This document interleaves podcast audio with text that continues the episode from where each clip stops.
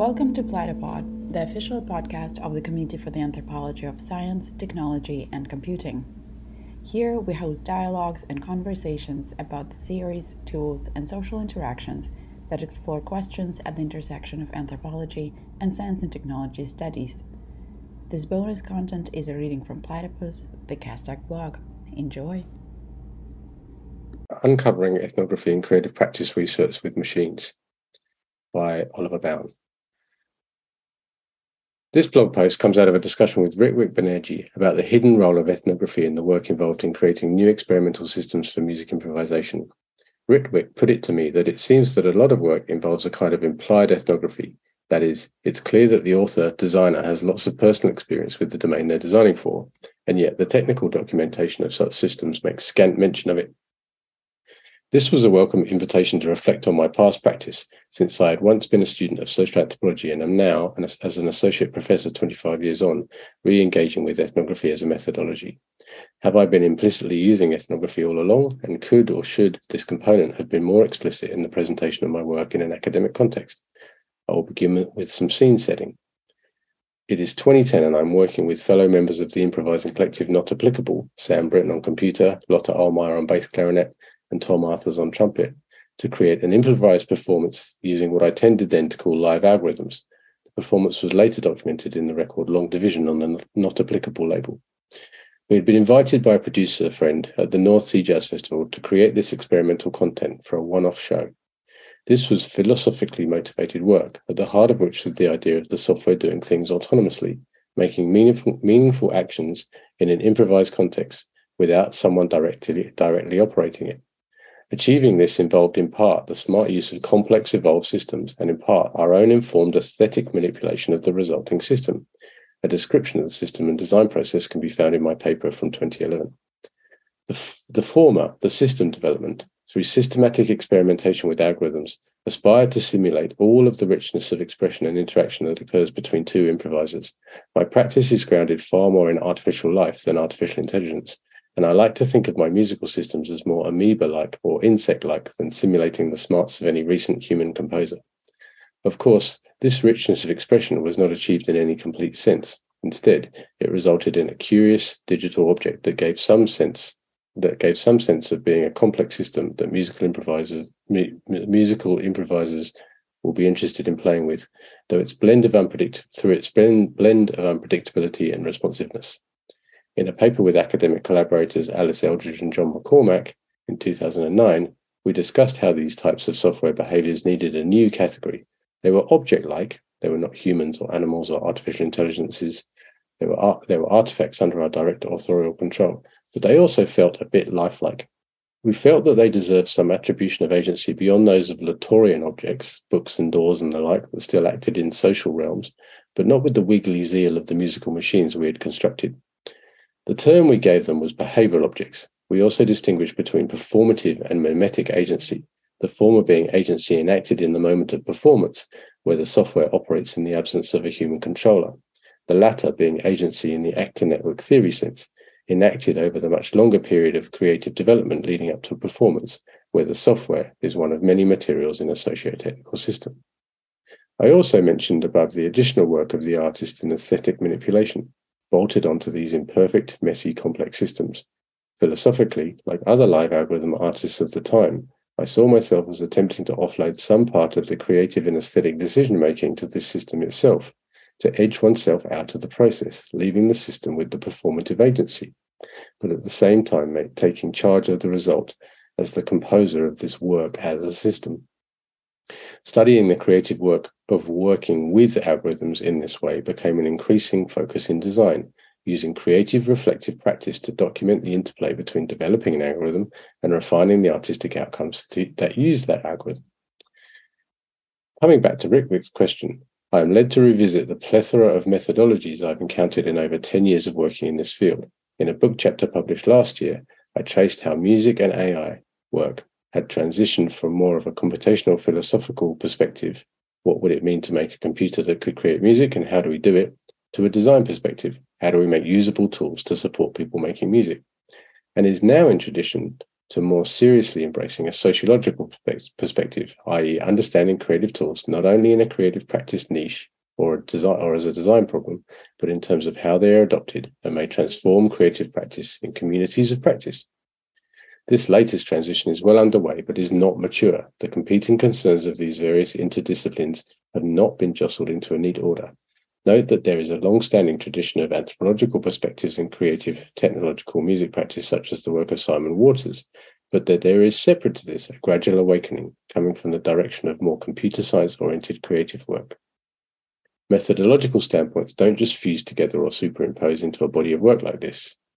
In a body of work like this, they are in conflict for discursive space, for words on a page, or for time, for research time and attention, research awareness, uh, what we have the time to read and understand, and what debates we participate in.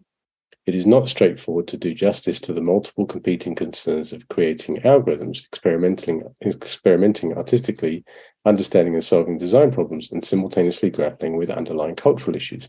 We have to pick a methodological focus. Critical considering the relationship between this work and ethnography, then, is what space is given to doing ethnography. My work and that of my colleagues making creative music algorithms may have been ethnographically informed and involved thinking about people and their cultures of creative practice, but it was not carried out in an ethnographic way. Time wasn't spent assuming an ethnographic stance nor analyzing the role of class, socioeconomic background, gender, race, or ethnicity. And the work was embedded in a cultural milieu of electroacoustic through improvisation, particularly based in London's experimental music scene, and didn't devote time to looking outside of it.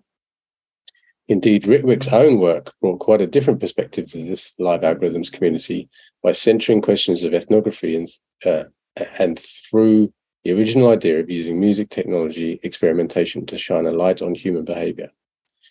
My live algorithms work, like others, took an artist developer stance, and in the early 2010s, I was perhaps typical of artist developers exploring new creative technologies in that I didn't yet associate with a design perspective either. This changed gradually over the 2010s as design thinking rose in prominence, and personally for me, finding myself situated in a design faculty from 2011. The user centered designer is very different from the creative artist making things with technology. Artists position themselves directly in what they are doing, whereas designers seek greater objectivity. To be sure, both overlap in their concerns, and in fact, the artist programmer is often a hybrid innovator making software for their own immediate use, and then in addition, potentially as tools for third parties. One might broadly sketch out a spectrum then and extend it to include the ethnographer. It might look something like this. To begin with, artistry, where you assume creative direction of authorship of work, engage with design issues, seek objectivity by being honest in reflection. The artist programmer may also study their creations both via the tools of the practice based researcher and of computer science, such as quantitative and qualitative tests of system behavior. In the middle of the spectrum lies design, where you assume a user centered perspective informed by ethnography, but still um, you have to make something, thus assuming creative license. As above, the artist may be a designer, putting themselves as the first guinea pig user, but there is a tension here with the principle of good design to emphasize with users who are different to oneself. And then at the other end of the spectrum is ethnography. The primary goal is to understand human cultural behavior as it emerges in particular spatiotemporal contexts, contexts, not complicated by ulterior goals such as to build things. This may inform design, but mustn't be confused with the work of design.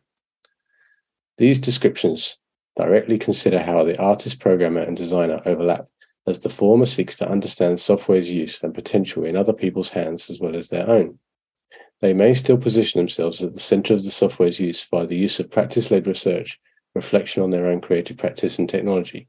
This perhaps plays into Barry, Born, and Weszkalnys' notion of a subordination service relationship between methodologies, design in service of creative practice.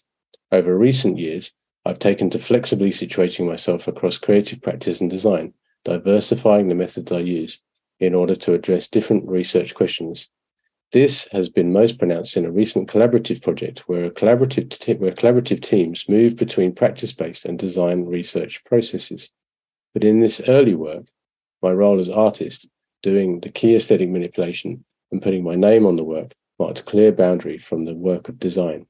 During this time, I have been guided by the clarity of a paper by my PhD peer, Marcus Pearce, and colleagues, uh, 2002, which reminds me, which reminds researchers to prize apart their methodological practices based on their project aims.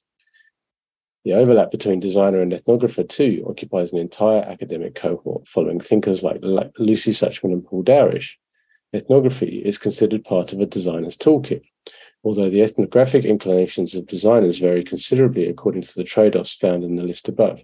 If we trust in the spectrum, we may claim that the artist programmer has too much of a stretch to reach the world of the ethnographer. Methodologically, there is too much to take into account.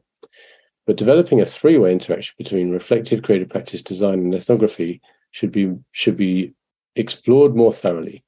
Ritwik's own work uses systems developed as an artist technologist as a probe to explore human behavior. In conjunction with asking, How can I make the system better? Like many of us, he adds, What does the system show us about the world? in my own work, this was indirectly manifest, and perhaps this is how I can best answer Ritwik's question in the personal and genre relationships that formed with specific instrumental musicians as I conducted this work. The project peaked in its collaboration with clarinetist Francois Houle, de- who deeply studied the system's behaviors. But above all, it was a shared understanding of free improvised electronic electroacoustic music that was essential to the system working. An anecdote, an anecdote helps frame this ethnographically. In 2012, I was demoing some other work of mine on the ABC science show Catalyst.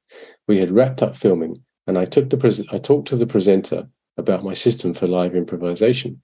He got excited and asked to jam with it on his guitar, but it became rapidly apparent that the experimental bleeps and drones my system started making were only jarring noise to him. He was expecting something more like an accompaniment system, and I was reminded that free improvised music is a narrow scene, impenetrable to many. Recognize our, recognizing our Bourdieuian boundaries, we politely agreed to look no further.